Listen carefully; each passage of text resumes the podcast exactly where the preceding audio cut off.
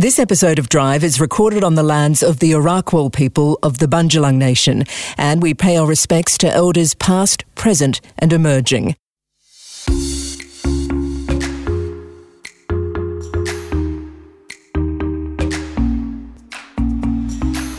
I'm Leila McKinnon and welcome to Drive, a podcast about driven women delivering in their chosen fields, in partnership with Uber Eats for a second year. In this special episode, I speak to Future Women's founder and managing director, Helen McCabe, our boss and spiritual leader here at Drive. Helen is a former foreign correspondent, a trailblazing media boss, and an old friend, a very private person who I've been wanting to put under the microscope for years. Helen McCabe, welcome to Drive. Hi. How are you feeling?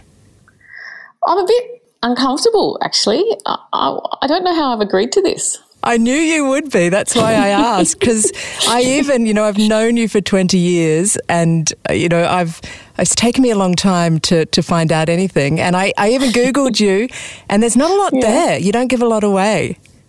I don't give away anything. And I'm writing a chapter of a book at the moment and I'm driving everyone crazy because they want me to tell stuff and I just don't do that. I'm a bit confusing because I think I'm a full-blown introvert actually, but that means I've had to pretend a lot of time to be extroverted just to kind of have a pretty standard media career, as you know. You can't be a full-blown introvert and be in media. As I've started my own business, I've got in the habit of doing less and less.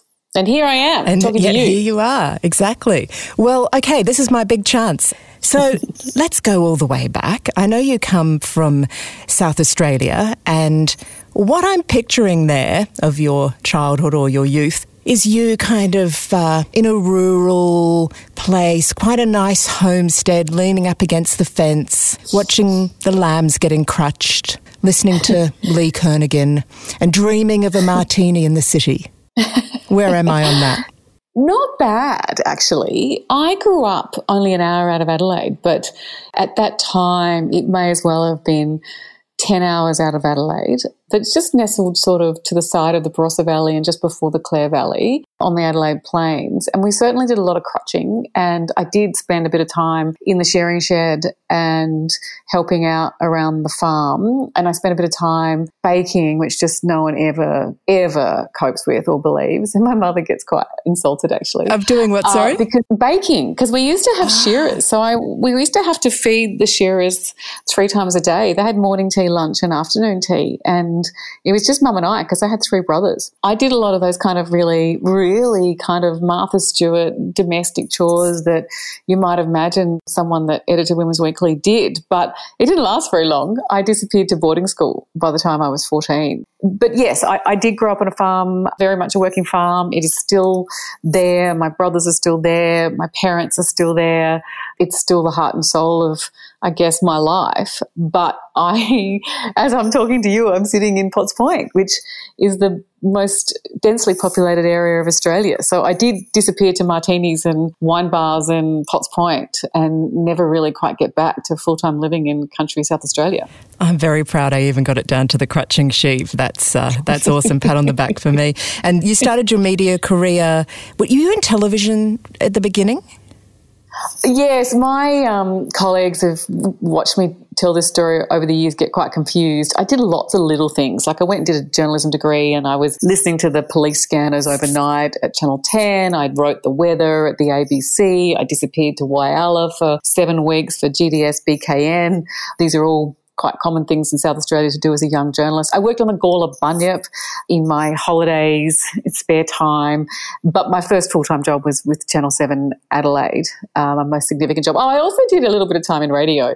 So I had a pretty patchy start, sort of bouncing around, and then Channel 7 Adelaide is where I began. I think I was about 21 or 22 when I started on air in Adelaide, which I think there should be a law against. It was just way too young to be on television. Imagine watching a 21-year-old who'd just come out of boarding school and thinking you're going to take her seriously on any issue in South Australia. But that's what happened. It's a good training ground, isn't it? Because I was the same. I was a couple of months out from my 21st and I was in Rockhampton. So, yeah, similar background. And I guess you learn to sort of roll with the punches pretty quickly and work really hard. What do you remember about that time? Well, I've had time to reflect a lot recently, or cause to reflect a lot recently, because of what's gone on in Canberra and a lot of chat around how male-dominated environments affected our lives and how we responded and what went wrong and where we ever felt threatened, etc. So I've been thinking a lot about it. I mean, there was a period of time in Adelaide television that was pretty difficult. It was a very masculine environment and it was uncomfortable pretty much every day. There was a couple of figures in my early days of reporting, you know, one of them in particular, which I think is quite well known in South Australia. I mean, he was a really sinister character as a colleague. And so I did have to navigate that. And there were days where I would be very uncomfortable, even being in the same room with him, passing him in a corridor was uncomfortable. So it was pretty good training ground for being very much on your guard, having your wits about you, not being left alone in an editing suite. I think I just worked out that you either fitted in or you got out.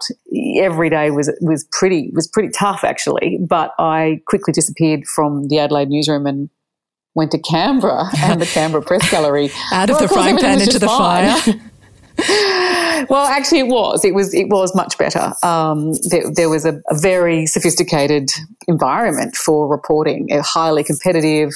There were very talented journalists in my midst, and an enormous amount was expected of me. By this stage I'm still only 23 or something, so I again think that was a pretty big step for the network to put a 23-year-old into the Canberra Press Gallery, and incredibly pressurised for me because I was on the doors trying to remember the names of every backbencher in Australia. And, you know, I really found that I was not bad on South Australian MPs in Canberra, and I've always been fascinated by politics, but that was a next level, being up at 4 o'clock in the morning and at the doors by, I'm being a bit, that's not quite right. It was probably on the doors by 7 a.m. and freezing cold, and then trying to chase MPs around to get the morning news grabs. And so what happened to your television career? I can picture you being a big broadcaster now. I'm disappointed that it didn't go that way. I was terrible at it. I think that's the short answer. I have really, really difficult fat hair that I've never been able to blow dry myself, and I didn't really care about it, and I was terrible at putting together an outfit that looked half decent on television. My go-to is anything between black, cream and navy, and television required a rainbow of jackets, which I was rubbish at choosing of my own volition. I also really liked the story and was less interested in the craft of putting together a news story. And I was pretty, you know, I had all that usual kind of 20-year-old self-doubt. I don't think I had an enormous amount of self-confidence. I was faking a lot of the self-confidence, and I didn't like myself on camera, and I was just pretty rubbish at it, I think, is the bottom line. And my evidence for that, Leila, because I think you're going to argue with me any minute now, my evidence for that is that I got sacked. So I was 26. I mean, I think I was good to an extent, in the sense that I loved being in Canberra and loved the stories and loved the environment of Australian politics and policy, but I was pretty rubbish on air. So for all the reasons that I've just described, I used to send down experts to dress me and fix my hair like every 6 months, and then they just sacked me. So that was the end of my television career. Okay, there's a few things you've said today that irritate me about the industry and the world. First of all, there were men that you were nervous to be in a room with. No man ever has to go through that. You know, no man's ever sitting in a room thinking, oh, this person could hurt me at any moment. And also that here's this career that perhaps could have been great for you, and you've got to worry about your hair and your colourful jackets, and that sort of doesn't happen to the male journalists. No, and we just accepted that, right? So we all accepted that if we wanted to be on camera, what we look like was a key part of the job. And I find it really exciting watching female leaders of any shape or size, and I'm thinking at the moment of state premiers and health officials that are on camera all day and all night. And I don't think there's any commentary from anyone about what they're wearing anymore. I think that's been a significant shift. One of the other things that struck me about moving out of television, and I've kind of flirted with it from time to time through various things. I've done regular commentary on television. I even hosted a television show for Sky News at one point.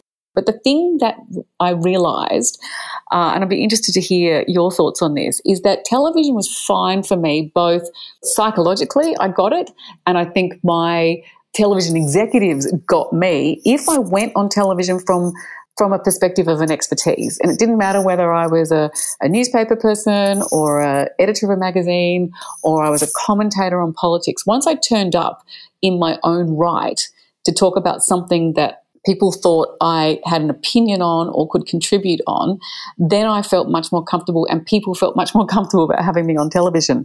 My challenge, which is your challenge, is I had to turn up on television and just be the presenter, just the person who has to kind of look good and look credible. And that bit I was pretty crap at. Right, yes, you've got to own the show. And there's a part that's sort of entertainment, isn't it, engaging the viewer. Let's talk about newspapers. You were a foreign correspondent, weren't you, in London? Yeah. I after I got sacked by the Seven Network and being a workaholic, which was something I promised myself after that experience I wouldn't be, but have failed dismally on that score as well, I moved to newspapers. I consciously knew that I needed to move from television, that I wasn't suited. I was just being driven mad by conversations about my hair and makeup. I just couldn't do it. So I moved to newspapers, which was a very happy place for me. I quickly settled in, covered Aboriginal affairs throughout the native title debate, which, you know, I found really rewarding, met some great Indigenous leaders, became friends with people like Tracker Tilmouth, then went to London and was a correspondent. Never thought in my wildest dreams coming from Hamley Bridge I would be the London correspondent, just relished every minute of it, bounced around Europe as much as I possibly could, but realised at the end of that period of time quite consciously that as attractive as it would have been to follow the route into Fleet Street at that time, I mean, the Murdoch Press was riding high. There were some great newspapers, an amazing newspaper environment that I, you know, was quite seduced by it, but I realised at the time that I couldn't live on the other side of the world. Australia was home, and that limbo that you live in when you're abroad, I couldn't do forever. I needed to come home, so I came back to Sydney, which wasn't home, but it was a lot closer, and took on a job, you know, in the production desk of a newspaper at the Daily Telegraph. Let's bring up a story that we have a mutual friend. I sort of come on the scene here when you're working in Sydney because somebody wrote a story about me when I became engaged to an executive at my company, which was very sexist. And our mutual friend said to me, oh, Helen was really unhappy about that. And she went and gave him a lot of grief. And I remember thinking, oh, that's amazing. And that's how important it is to have women in positions like that, isn't it? Because otherwise this stuff goes on. And the fact that it is slowly changing is because there are women in positions of power like that. Do you remember that?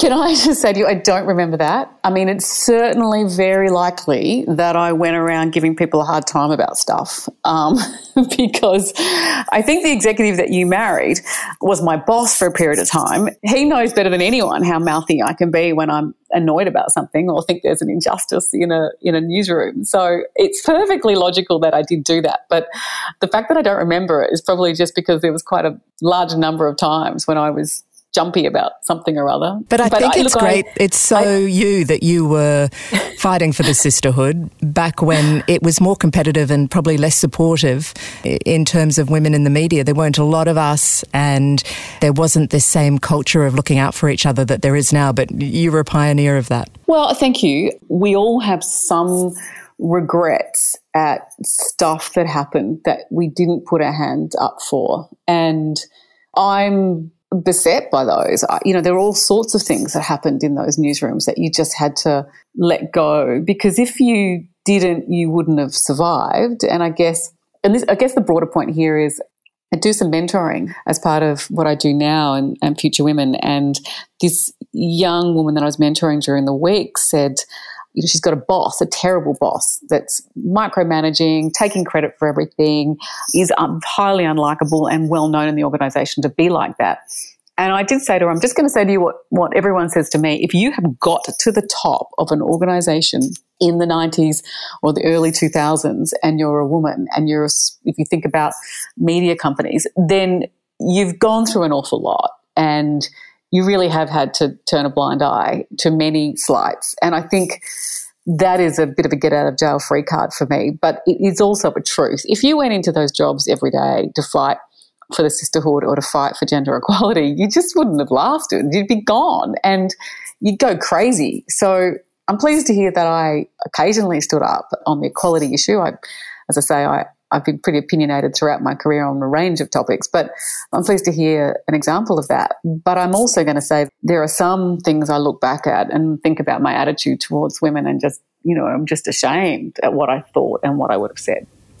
Yes, it's a different time though, and I think that's some of the things that you look back on public figures who said and did things 10, 20, 30, 40 years ago, and you can't really hold them accountable to the same standards, can you? Because we all said and did things that wouldn't be acceptable now. It just in the context of the current debate around the masculinity and the misogyny in Canberra, there is a lot of hypocrisy on display from every which way. I saw an amazing interview with Catherine Murphy from The Guardian about Julia Gillard and that time when Julia Gillard was Prime Minister.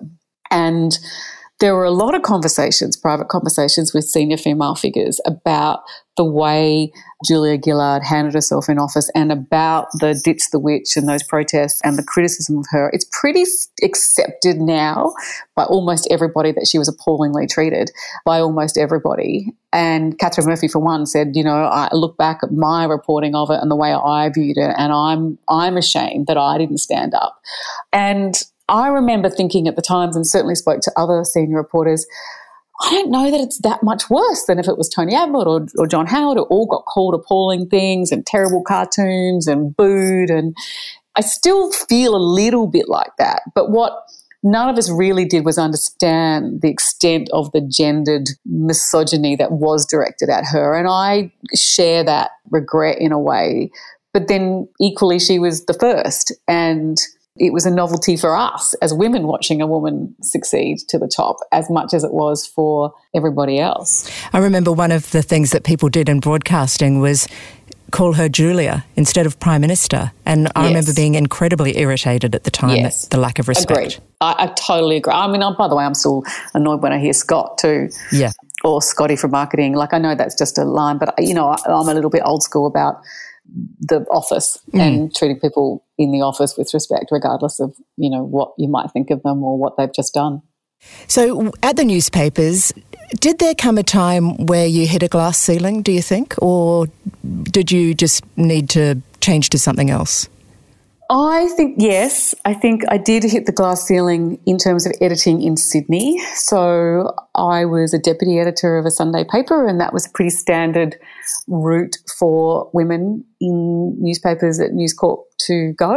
So you weren't ever really likely to edit the Daily Telegraph, but you could edit the Sunday Telegraph. And so being deputy editor of the Sunday Telegraph was a good next step to that. I was in a situation where I had a very powerful and leading Sunday editor who was a man, and I just couldn't see, and similarly across the way, I knew I would never edit the Daily Telegraph. I also, more than that, I knew I didn't want to. I knew you probably should be a man to edit that paper, to navigate the politics internally and externally. Being a powerful male figure would have made that job, a very difficult job, much easier than being a woman. And so when the job at Women's Weekly came up, I was not overly drawn to it because of my passion for general news, and I was pretty much a hard news reporter. I didn't really see myself in the women's media space. I had to give it a lot of thought, but in the end concluded, if I wanted to stay and be promoted in newspapers, I'd have to go interstate. I thought probably if I asked for it, they might consider giving me the Adelaide Advertiser because it was hometown for me, but I was not ready to go back to Adelaide at that point. And so, yes, I felt I did hit a ceiling. I'm going to say, though, since I edited the weekly, I have had opportunities to edit newspapers in one way or another in Sydney. And, you know, when I went off to go to the weekly, it was partly to stay in Sydney, but I guess partly to prove to myself that I could do it. And having done that, I kind of let that ambition go, because it's a stupid thing to want to do, edit a newspaper in this town. Like, that's just one way to completely torture your life and your sanity. So I was very happy to let that go. We're going to take a short break, and we'll be right back after a message from our partner, Uber Eats. Uber Eats is proud to support Feed Appeal, who are dedicated to improving the lives of people experiencing hunger or food insecurity. The work of Feed Appeal and their partner charities has always been crucial in providing meals for struggling Australians. But since COVID-19, there has been a sharp increase in food relief requests, with many Aussies reaching out to ask for help for the first time in their lives. Throughout the pandemic, Feed Appeal have worked incredibly hard to maintain their vital services and innovate new ways to help those in need. And as part of the ongoing partnership between Uber Eats and Feed Appeal, more than 760,000 meals have been delivered to vulnerable households. If you're looking for help or know someone in your community who is, please reach out to one of Feed Appeal's partner charities in your state at feedappeal.org.au. Welcome back to Drive, where my guest today is Helen McCabe. So, Future Women, how did that all come about, and how did you navigate the pandemic flopping on your doorstep just as things were getting going? I believed after editing Women's Weekly that there was an opportunity for a brand that walked the tightrope between being progressive for women and representing their views, but also offering independent public interest journalism delivered, you know, free of a connection to advertisers and sponsorship. So that's a long way around saying I thought women would pay for a digital product that was independent, ultimately, eventually. I also thought there was a requirement for an ability to meet one another online, whether it be on a website or through Facebook groups, and be brought together by a brand like FW or Future Women. So I managed to pull together a business plan, and with the assistance of many people and the support of Nine, we launched in 2018 in a joint venture. It was a plan that was coming together for anyone who's starting businesses and worried about how quickly you can do these things. I started thinking about it in 2015. I was into planning by 2016, and I launched 2018 after the first wave of Me Too. The Weinstein stories are all just rolling out around the world, and I'm still sitting in the planning stage, and missed it, like in many ways, missed the first wave. So I was thinking, wow, am I just too late to this party? And then got it up and running, had the usual fear around, is this model working? Have we got the pricing structure right? Will anybody ever pay? Lots of support, lots of negative thoughts, you know, were flowing through as well. And then the pandemic. There was, I guess, about a week where we had to really look at what we were spending on and how we were going to reposition the brand. And I just had this overwhelming sense of, well, I can only do my best. Like, I've given this a shot. If it fails now, it'll be through no fault of my own. I'm just going to bunker down. And I'm going to just do a shout out to Jamila Rizvi here, who when we launched FW had gone through quite a difficult period herself, with multiple surgeries, or at least two surgeries, and multiple doctor's appointments, and being unwell for vast amounts of time. And she then sort of just came through all of that, and by the beginning of last year was raring to go on FW, and just sort of took the reins in one of those early weeks and said, we're just going to go full digital. And we reverted to what we knew best, which was journalism, and just started covering the story. And because of our history of journalism and the size of the contact book, just interviewed everyone, from Malcolm Turnbull to Karen Phelps to Kerry Chant to Gladys Berejiklian, and just went with the news story. And in a way, I guess, having people at home looking for community and looking for news and turning to the computer, it worked for you in the end. Yes, and that career in television that I was rubbish at came back. Have you had to blow dry your hair every morning, the fat hair? I just didn't worry, you know. I didn't care. I just dealt with my hair, and every day we were doing like an hour-long interviews and unpacking the news. And one of those, there was a fun moment when one of our members was a girl who was writing for Mumbrella, and she wrote this beautiful piece in Mumbrella saying organisations like Future Women have really come to the fore in the pandemic because they've just been a lifeline. We've been able to meet the owners and the team, and we've been able to tune in every day and find out what's going on and ask questions. And it was a very exciting time to watch the brand kind of crystallise, going from what exactly does the audience want and what gap precisely are we filling, to, all right, this is what we're filling, this is the gap. There's no doubt it was the making of FW. We've come through in an amazing way as a team and as a brand, and with a lot of clarity around who we are and what role we fill in this country.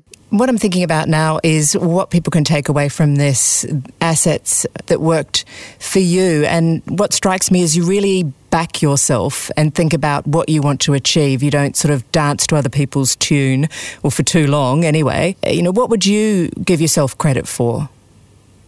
I think there's nothing like starting your own business to highlight your strengths and your weaknesses. So every day what I'm crap at is really clear to me in a way that I wasn't sure of before, and equally I'm really clear at what I'm good at. I think the thing that I'm good at doing is solving problems. Is that a calmness or a... I think I'm pretty calm, yeah. Yes. I give the credit to my colleagues in newspapers for that, because when you're working on a newspaper deadline, it's just chaos every night, and the only person I ever admired in that was the calm person. So I worked out, rather than throwing the tantrum, which plenty of people do on newspapers, I might just be the calm person. So I'm calm and I'm good at solving problems. And the other thing I'm good at is hiring people. So I hire people that are better than me. I hire good people and then I get out of their way. But backing myself, I guess so.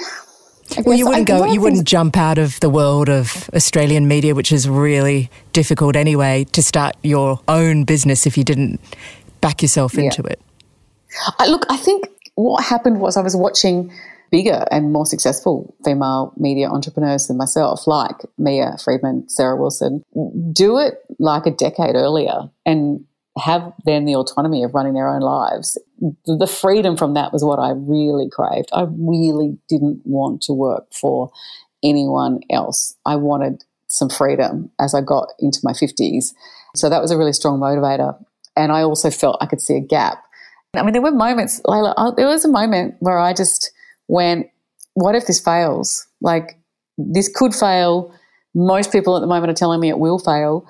People are regularly telling me they don't get it, or why am I doing it, and it doesn't make any sense, and why would anyone pay for it? And I had to actually go deep into the thought process. Okay, it's failing. You've spent the money. You've got to apologise to people that have invested in it.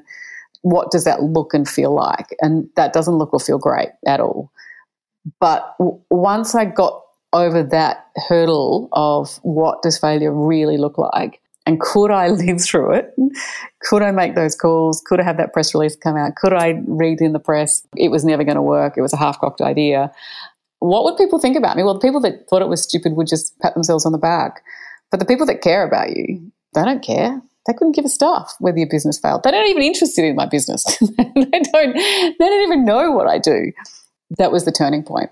That gives you a kind of a fearlessness, doesn't it? Because you've faced the worst and you've gone on anyway. Yeah. I think that's right. Let's just end on, what would you say to scone baking Helen, dreaming of the city and a big career? What would be your number one piece of advice?